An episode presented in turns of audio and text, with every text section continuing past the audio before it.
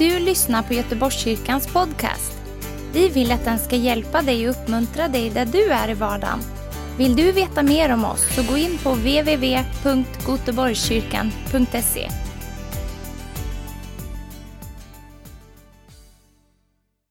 Tack så mycket. Att eh, annonsera ut ett ämne så här, eh, predika om kraften i Jesu blod, har betytt mycket för mig också.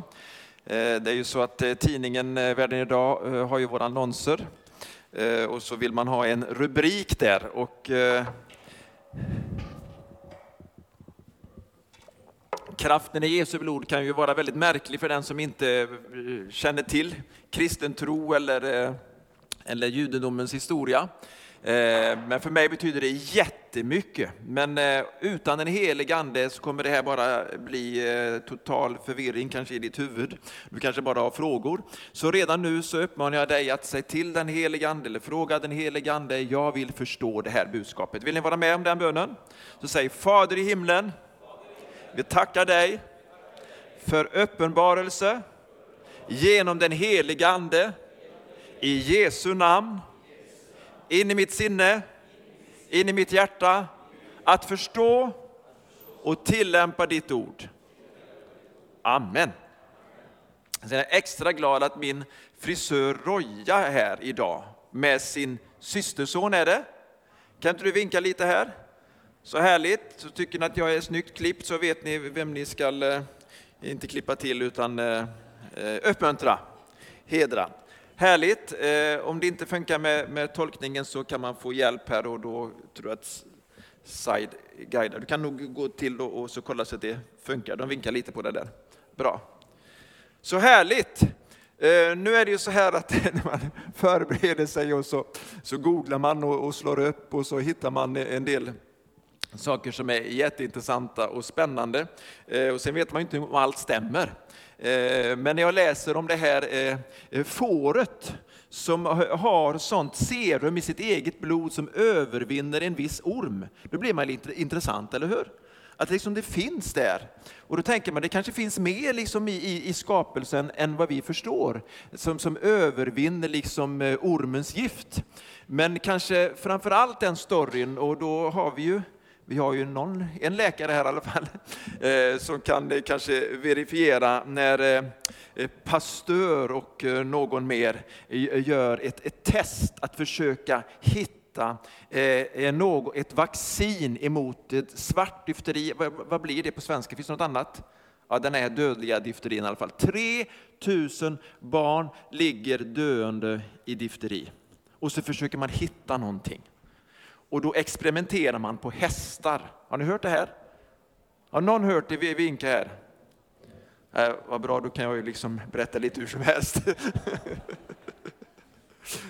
Äh, jag ska ta det direkt för jag tycker det är intressant, för det handlar ju om att förstå hur lammets blod, eller i det här fallet hästens blod, kunde göra någonting. Det här blir en konstig eh, lära, men eh, vänta lite bara.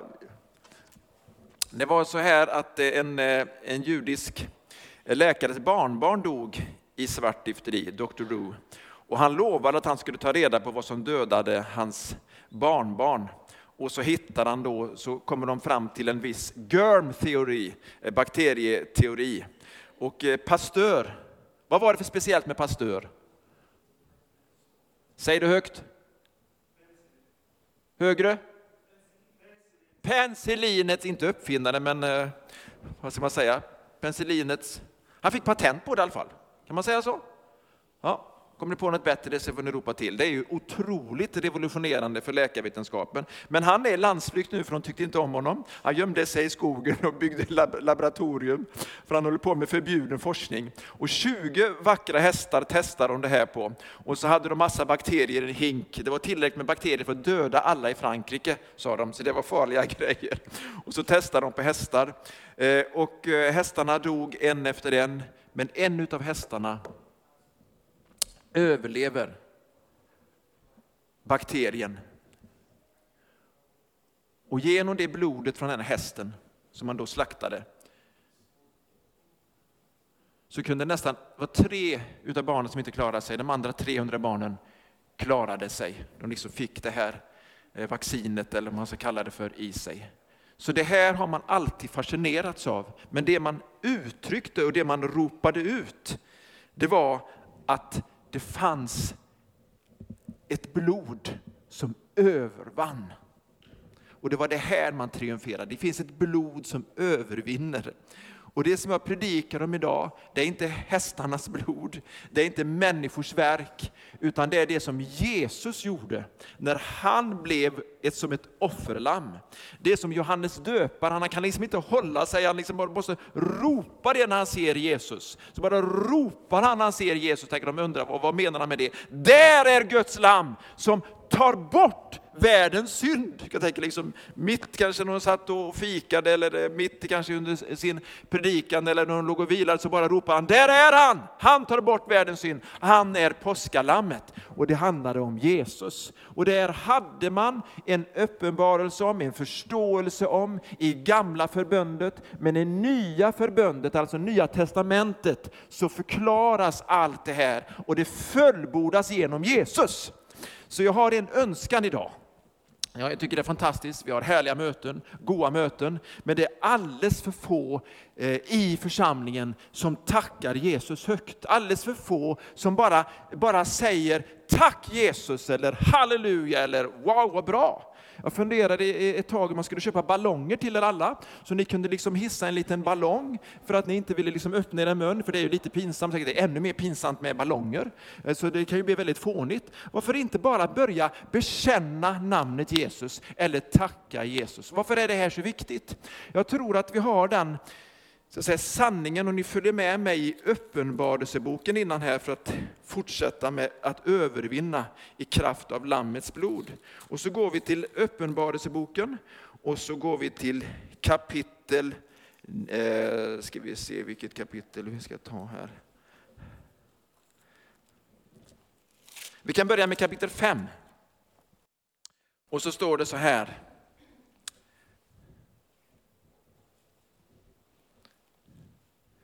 Vers 9. Och det sjöng en ny sång. Du är värdig att ta bokrullen och bryta dess sigill. Ty du har blivit slaktad och med ditt blod har du köpt åt Gud människor av alla stammar och språk, folk och folkslag. Du har gjort dem till ett konungadöme, till präster åt vår Gud. Och så ska vi också fortsätta och så ska vi läsa i kapitel kapitel, ska vi se så jag säger rätt kapitel 12, vers 10, 11. Och så står det så här. Jag hörde en stark röst i himlen säga, nu har frälsningen och makten och riket blivit vår Guds och väldet hans smordes. Smordes är samma som Kristus och Messias. Ty våra bröders åklagare har blivit nedkastad, han som dag och natt anklagade dem inför vår Gud. Det övervann honom genom Lammets blod och genom sitt vittnesbörds ord. Det älskade inte sitt liv så högt att det drog sig undan döden. Så nu ger jag dig en ballong här. Kan du hissa din ballong och säga ditt amen i ditt hjärta så tyst som möjligt eller så högt och tydligt för att ära Herren Gud som har köpt dig med sitt blod. Därför det står inte bara att de övervann honom i kraft av Lammets blod utan också genom sitt vittnesbördsord. Så vad du säger, vem du vittnar om, vem du ger äran, vem du intygar är Herre i ditt liv. Om du säger Jesu blod har renat mig, då är det också en kraft och en bekännelse som driver undan mörka tankar, som driver undan Satans attacker och du blir en övervinnare. Inte i kraft av hästens blod, utan i kraft av Lammets blod. Yes, snart får jag dela ut några fler ballonger här. Det, det är ju faktiskt så att, att det är bra, precis som eh, vi hörde här i början, att säga det här högt. Därför att när vi bekänner honom inför människorna så bekänner han oss inför Fadern i himlen. När vi bekänner eller ger vårt vittnesbörd så händer det någonting, inte bara i våra hjärtan, utan också i andra människor som påverkas, men också i den osynliga världen så blir vi övervinnare. Så om du är tyst så säger jag till dig, du kan bli fri ifrån människofruktans ande. Du kan bli fri ifrån det här som är din stolthet. Att du inte ska skämmas, inte göra det till, inte märkas, inte sticka ut. Du ska sticka ut så mycket så att till och med Satan sticker ifrån dig. Du ska sticka ut så mycket så att människor förstår att i ditt hjärta bor helig ande och en tro på Jesus. Håll med om att vi är alldeles för tysta. Inte Helena och inte några till. Det är bra att vi säger till. Vi behöver inte störa andra, vi behöver inte vara märkvärdiga, Vi ska ge andra utrymme, men jag tror att vi ska göra det här mycket mer än förut. Så nu läser vi Hebreerbrevet kapitel 9 och då börjar jag att tangera eh, det som eh, där Bosse avslutade förra gången. Så ska vi läsa färdigt kapitel 9. Vers 12 så står det om Jesus som gick in en gång för alla in i det allra heligaste. Och det var i det, det, det himmelska tabernaklet. Inte med bockars och kalvars blod, utan med sitt eget blod. Prästerna, de var där och tjänade. Överste prästen gick en gång om året in, försoningsdagen, stänkte blodet på nådastolen. Nådastolen var det här guldlocket som var på förbönsarken. en helig låda. Och så stänkte han på det här och det var symboler som uppfylldes i Kristus. Nu var det inte det här, det här templet eller det här tabernaklet, för det var ju ett tabernakel det talas om här, utan någonting som inte var gjort utav människohand. Ett, en himmelsk helgedom, en himmelsk kyrka skulle någon säga, en evig helgedom. Och så står det så här, han stänkte med sitt eget blod och vann en evig återlösning. Och återlösning är ju ett konstigt ord. Förr så sa man någonting ännu svårare att förstå, förlossning. Som, som det, det, har inte att göra med, med förlossning som vi tänker idag, även om det är någonting som föds fram. Utan det har att göra med att någonting köps tillbaka. Man vinner någonting tillbaka. Och vad är det? Kommer jag till snart. Om nu redan blod av bockar och tjurar och askan från en kviga, alltså en ungko, stängt på det orena helgar till yttre renhet. Hur mycket mer ska då inte Kristi blod rena våra samveten från vad då? Från döda gärningar, så att vi tjänar den levande guden. Kristus har genom den eviga ande framburit sig själv som ett felfritt offer åt Gud. När man bar fram ett lamm, när man bar fram det här djuret så skulle det vara felfritt och det skulle vara till Gud. Kristus syndade aldrig. Han frestades i allt, men var helt felfri, helt syndfri. Om han inte hade varit det så kunde han inte frambära sig själv. Halleluja!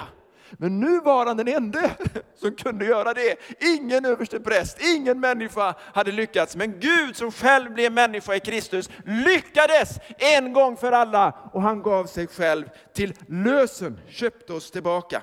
Därför är Kristus medlare, agent, mäklare, som man kunna säga också, för ett nytt förbund.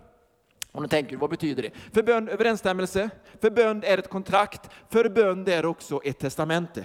Så gamla testamentet, bättre översättning vore gamla överenskommelsen eller kontraktet. Nya testamentet, nya förbundet, den nya överenskommelsen. Då tänker någon, jag mixar de här två så blir det bra. Så blir alla nöjda. Kompromiss. Nej, gör inte det. Håll dig till det nya i Kristus. Lär dig om det gamla för att förstå välsignelsen av det nya. Men håll dig till det nya! För det gamla är en skuggbild, en skiss på det som skulle komma. Och du håller dig inte till skissen annars, eller till skuggan annars. Du vill ha verkligheten själv, som är Kristus. Halleluja! Här får du en ballong till. Släpp ballongen nu!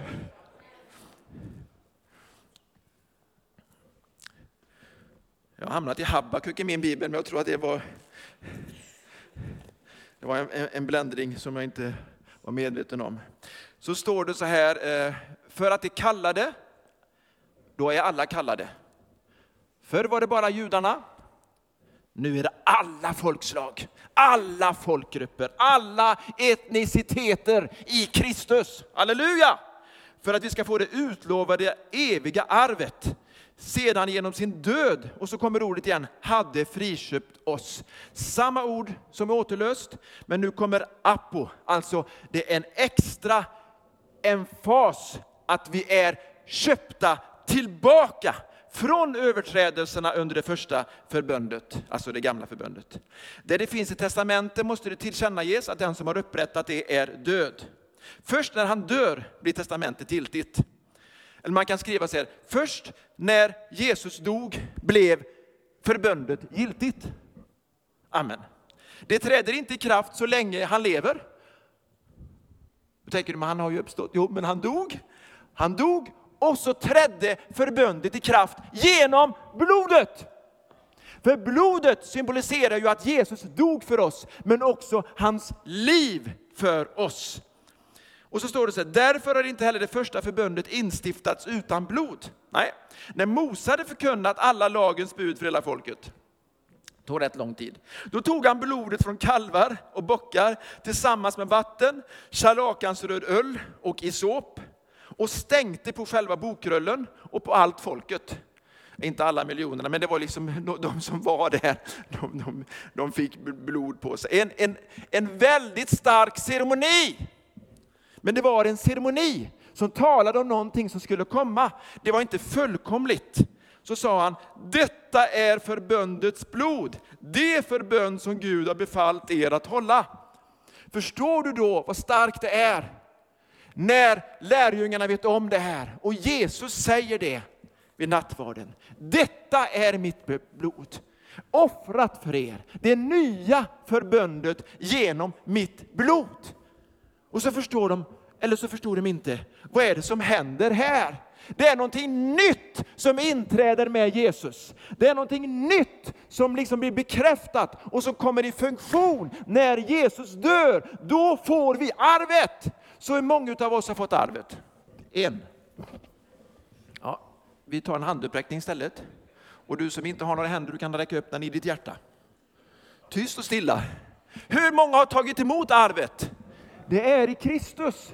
Det är de här bilderna om det förlovade landet, det som vi har, liksom Kanans land, alla välsignelser, den helige Ande, det eviga livet, syndernas förlåtelse. Vi har det i arvet därför att Jesus har dött.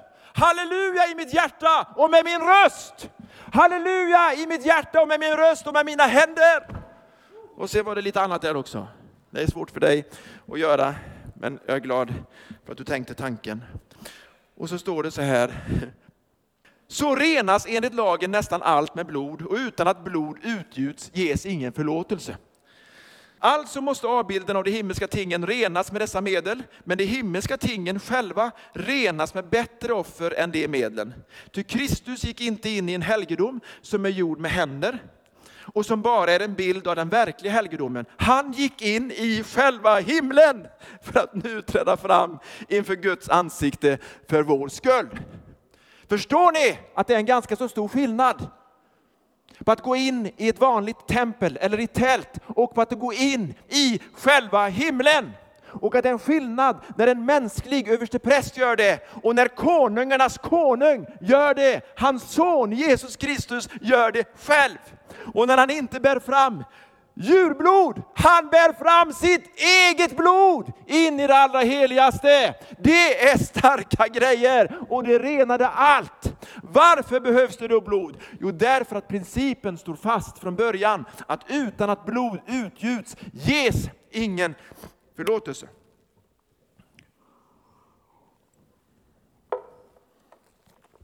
För att förstå det här behöver vi gå Gå tillbaka, långt tillbaka. Hej! Staffanstorp. Är det alla tre systrarna eller tre av, tre av många? Anders ställer den frågan. Många ställer den frågan. Kain och Abel, det där förstår inte jag. Varför tog Gud emot Abels offer men inte Kains? Och det är nästan, man kan känna, Gud vad tänkte du på? Båda offrade ju, båda menade så väl. Ja, men det är vad vi tror. Jag tror att Kain mycket väl visste att det behövdes ett blodsoffer. Abel, han offrade ett djur och gav det feta, offrade det till Herren. Båda pojkarna visste om, hoppas jag, att deras föräldrar hade berättat att när deras föräldrar Adam och Eva syndade mot Gud, då tog Gud och offrade ett djur. Det första blodsoffret. Och så tog han djuret och så gav han kläder åt människan för att täcka sin nakenhet som var då en manifestation av att synden hade kommit in i människans liv. Så det börjar med ett offer. Det börjar med ett blodsoffer. Redan från början så är det ju sagt att frälsningen kommer, inte genom mannens säd, utan genom kvinnans säd. En profetia om att frälsningen ska komma genom kvinnans säd. Som är vad då? Kristus. Man pekade hela tiden framåt på att nu kommer en frälsning. Men den frälsningen den kommer genom blodet. Utan att blod utljus ges ingen förlåtelse. Tänk, får vi träffa Adam och Eva i himlen? Jag vet inte om du har tänkt på det, men som barn tänker man ju sådana fina saker. Eller hur? Nu kanske man struntar i det. Jag tycker det känns viktigt. Abel vet jag. För det står i Hebreerbrevet att hans offer behagade Gud, för han tog sitt offer och gav det till Gud i tro. Hebreerbrevet 11, en kommande predikan. Så Kain, han gör inte detta i tro, han tar utav markens gröda och så ger han liksom det som han har fixat själv med sitt svett och med sina händer, alltså de döda gärningarna renar ingen människa, utan det är blodet som renar en människa från synd. 12 ballonger. Amen. Och vad är det som händer då? Kain, han gör fel. Han behagar inte Gud. Och sen är han dessutom på något sätt sur och arg och avundsjuk. Det följer oftast när man inte gör upp med Gud och gör upp med människor, att man blir sur och arg och avundsjuk på dem som verkar ha en bra relation med Gud. Den religiösa människan eller den människan som inte vill behaga Gud eller som går sin egen väg blir oftast arg på den gudfruktige. Visst är det märkligt? Inte för att de, därför att de är ondare, utan därför att de har en bättre relation med föräldrarna eller fadern i himlen, eller hur? Sådana är vi. Och så dödar han sin bror Abel istället i vrede och avundsjuka. Men Gud finner honom och frågar honom, var är din bror? Och han säger, förmätet skulle jag ta vara på min bror. Men då kommer det här andra starka ordet där det står om Abels blod. Så låt oss läsa det om Abels blod. Följ med mig.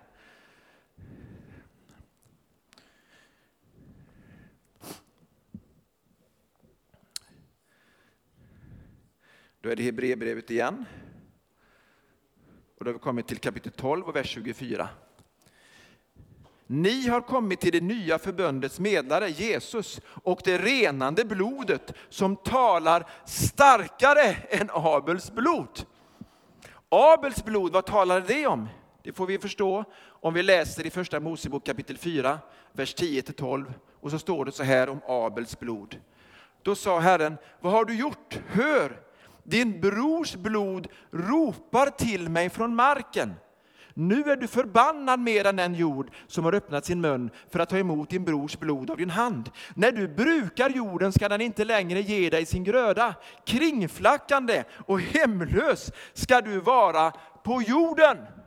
Abels blod talar om hämnd. Det talar om en hämnd som gjorde att Kain skulle gå flackandes och hela tiden undra, vem ska ta mitt liv? Vem ska, var, var kommer hämnaren ifrån? Han blev hemlös och han blev flyktig. Jesu blod talar inte om hämnd. Jesu blod talar om nåd och barmhärtighet. Därför Jesus, han bar fram sitt eget blod in i det allra heligaste. Han gav oss en evig försoning. Halleluja! Om vi så har blodskuld på våra händer, så har vi en Jesus som har burit vår synd. Amen. Halleluja! Nu börjar det bli riktigt bra. Nu känner jag, tack Jesus. Säg det här högt. Berätta om det här. Halleluja. Det här tror jag kan också befria människor från ett sätt att tänka. Ni vet människor när de har synd och skuld. Istället för att bara komma till Gud, släppa allting och säga Jesus du dog för mig.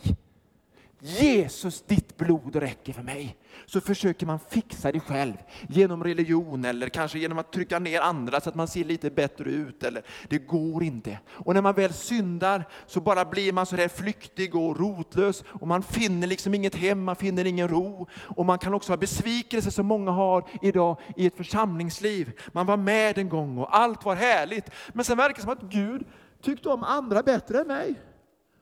När de, men den, de fick bönesvar och de fick välsignelse och jag gjorde allt jag kunde för att tjäna Gud och vara så bra som möjligt.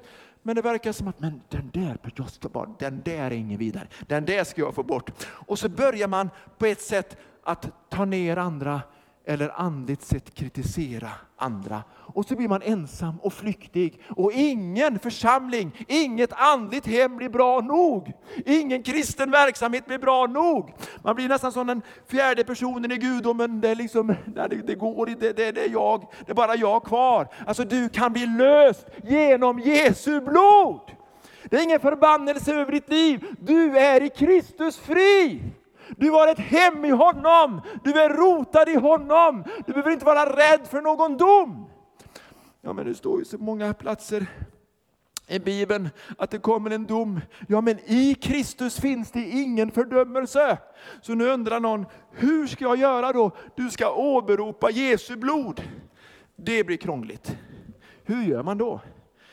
Skulle någon kunna, ni har fyllt 20, har vi någon under 20? Under, vi får ta nästan under 30 här. Här har vi någon. Åberopa. Har du hört talas om det en gång? Ni som är lite eh, nysvenskar. Åberopa, vad betyder det? Från Skåne. Vad betyder åberopa? Kalla på. Visst låter det som man måste ropa lite också? Är det någon som vet? När används det mest? Det är när man åberopar ett vittne i en rättegång då används det fortfarande. Jag åberopar ett vittne. Halleluja! Känner ni vart jag vill komma? Vad är det vi ska åberopa betyder med svenska hänvisa. Jag hänvisar till ett vittne. Och det vittnet, det är Jesu blod.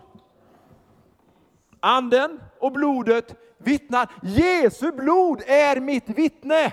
Halleluja! Så hur ska jag då bli fri ifrån om det är rädsla, om det är mardrömmar, eller om det är eh, tvångsbeteende, eller om det är eh, begär som är orena och onda, som bara tar mig bort ifrån Gud. Hur ska jag bli fri? Du ska hänvisa till Jesu blod! Nu predikar jag bättre än ni ger respons här märker jag. Jag säger du kan åberopa eller hänvisa till Jesu blod. När du är rädd, när du har fruktan, när du har problem, när du förstår att det här kommer att gå åt pipsvängen om jag inte blir frälst eller räddad i det här. Ska jag ta er med till en av de starkaste berättelserna och våran tolk Hadi, han blev frälst efter den här eh, förkunnelsen. Jag tog honom med en gång innan en påsk. Eh, och så sa jag, nu handlar det om blodet här Halli, du behöver förstå blodet. Nu har du varit tolk här längre, men nu behöver du bli frälst och förstå vad Jesu blod har gjort i, i, i ditt liv för dig. Och nu ska vi gå tillbaka till Israels historia. För när Israels barn inte liksom blev befriade, så tog Gud i riktigt på skarpen och så sa han så här, alla ni fäder, ni ska liksom samla hållet och så ska ni liksom slakta lammet och så ska ni stryka det här blodet på den övre dörrposten och på dem bredvid. Inte på marken, för man ska liksom inte trampa på Jesu blod, utan det ska vara eh, övre trä, eh, dörrträet och sidorna. Och sen så ska ni gå in i huset.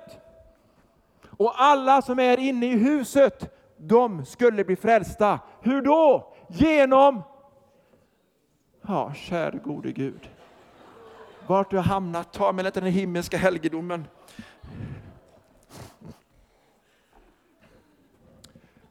Kära vän, du som är med oss här på digital media. Jag hoppas att du tackade Jesus högre för blodet än församlingen här. Men Israels barn, de förstod att det handlade inte bara om att tro på blodet, utan de skulle också applicera blodet. De skulle ta den här isopfälken, var som en, en målarpensel, och så skulle de måla Lammets blod på dörrposterna och då så säger Herren, då skulle eh, hämnaren, ängeln från Gud, skulle gå förbi alla de hushåll som hade blodsbestrykna dörrposter.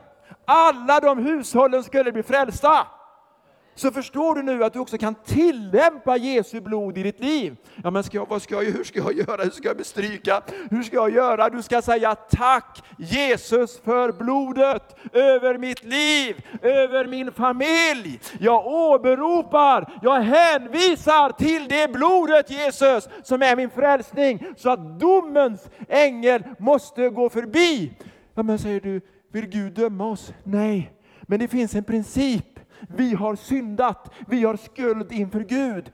Vanligt mänskligt blod, vanligt djurblod duger inte. Det är bara Sonens blod som kan frälsa oss.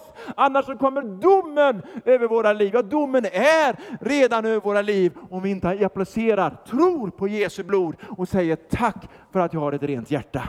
Jesus, Jesus, hans sons blod, renar oss från all synd om vi har gemenskap med varandra. Om vi bekänner våra synder så är han trofast och rättfärdig så att han förlåter oss synderna och renar oss från all slags orättfärdighet. Vad är det för blod? Det är... Ja, halleluja. Det är mest systrarna som är på här känner jag.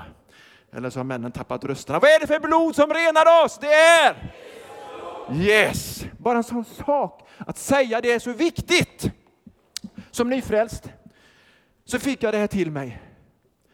Och allting är underbart och härligt. Man bara förstår, jag är frälst. Och så får jag en sån fruktansvärt dröm. Och det är precis som att Satan bara vill liksom ta tag i mig. Och det enda jag kan komma ihåg, det var någonting med Jesu blod. Så jag liksom, och jag liksom försöker säga det här som och så bara, så bara kommer det. Och så bara vaknar jag. Och jag var alldeles kallsvettig och bara kände jag, ingen fruktan, ingenting. Så tänkte jag, det här ska jag resten av mitt liv. Där det kommer någonting. Och det bara kan komma i min tanke, och det bara kommer en frestelse, och det bara kommer otro när jag ber, eller om det bara är känslor han tar emot mig. Jag hänvisar till Jesu blod. Om jag känner mig fördömd så vet jag att skulden är borttagen genom Jesu blod. Amen, underbart. Tack Jesus. Tack Jesus.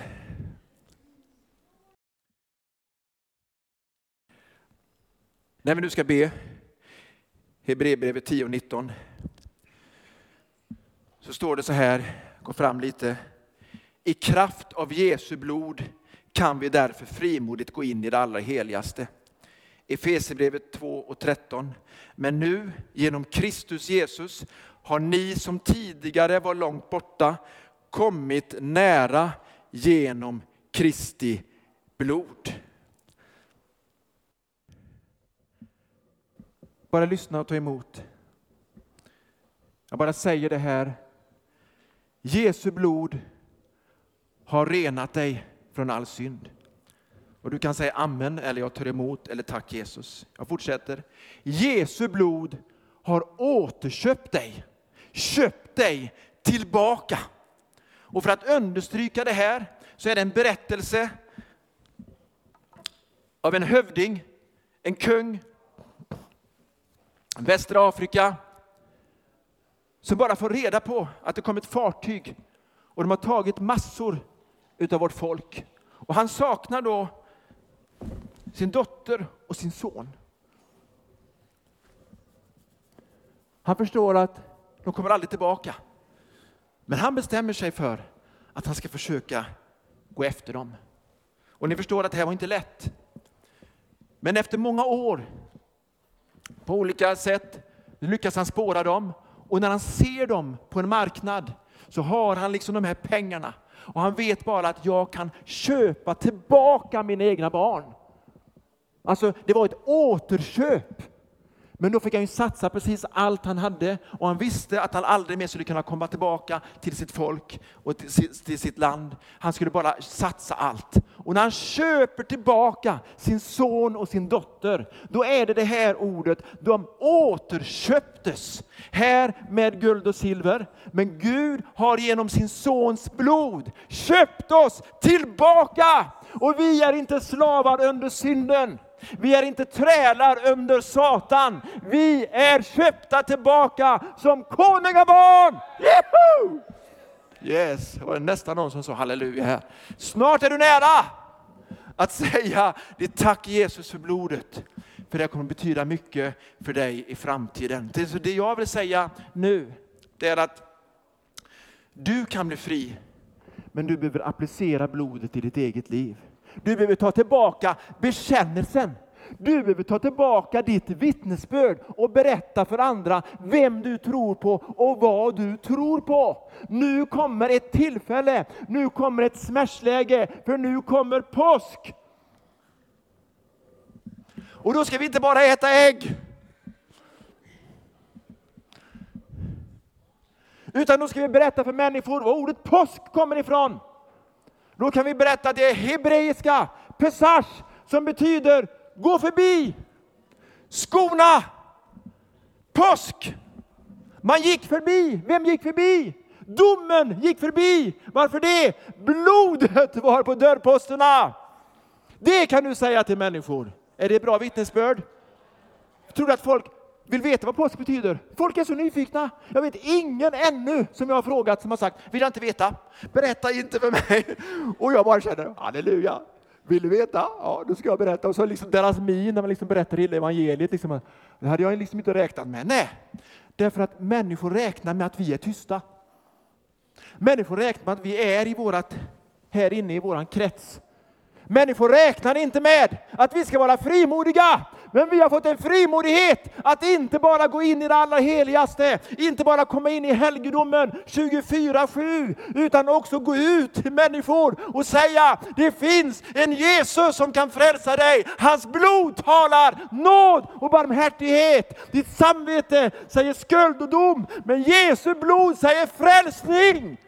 Halleluja! Så därför så kan man använda några enkla ord och dela evangeliet. Nu står vi upp. Tack Jesus. Lovsångarna kommer fram. Hans blod har renat oss och gett oss förlåtelsen för våra synder. Men hans blod helgar oss också och förvandlar våra hjärtan så att vi står emot synd. Hans blod är också grunden, hans sår är grunden för att vi ska kunna bli helade och botade och friskade. Fris ja, precis, friskade. Hans blod har en sådan kraft i våra liv, försoning genom Jesu blod. Har du någon bra sång nu? Nothing but the blood. Blir den? Ska vi strax få lyssna till den. Vi ska också be tillsammans. Vi ska bara höra till den här sången.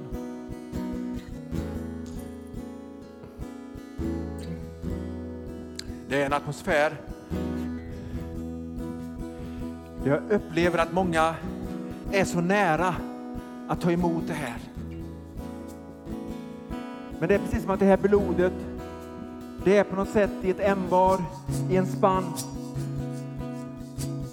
och du har inte riktigt tagit den här skälken, du har inte riktigt tagit det här steget att nu ska jag bekänna Jesus.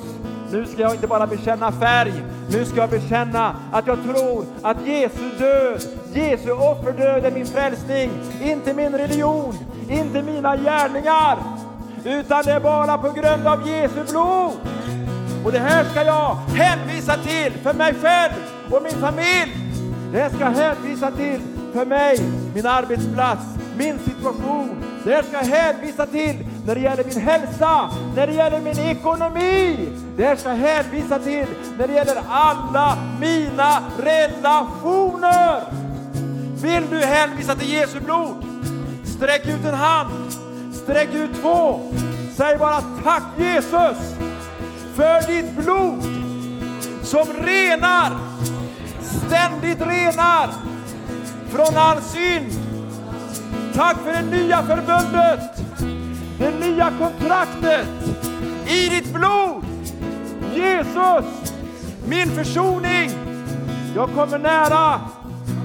Säg det igen, jag kommer nära. In i det allra heligaste. Genom ditt blod Jesus.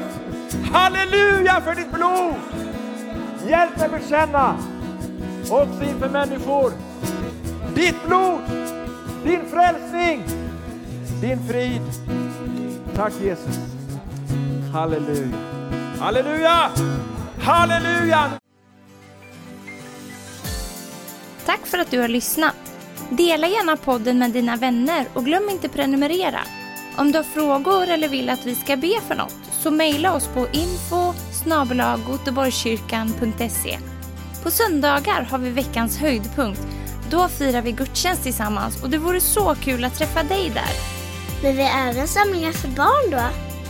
Gå in på vår hemsida goteborgskyrkan.se så får du veta mer. Välkommen till oss!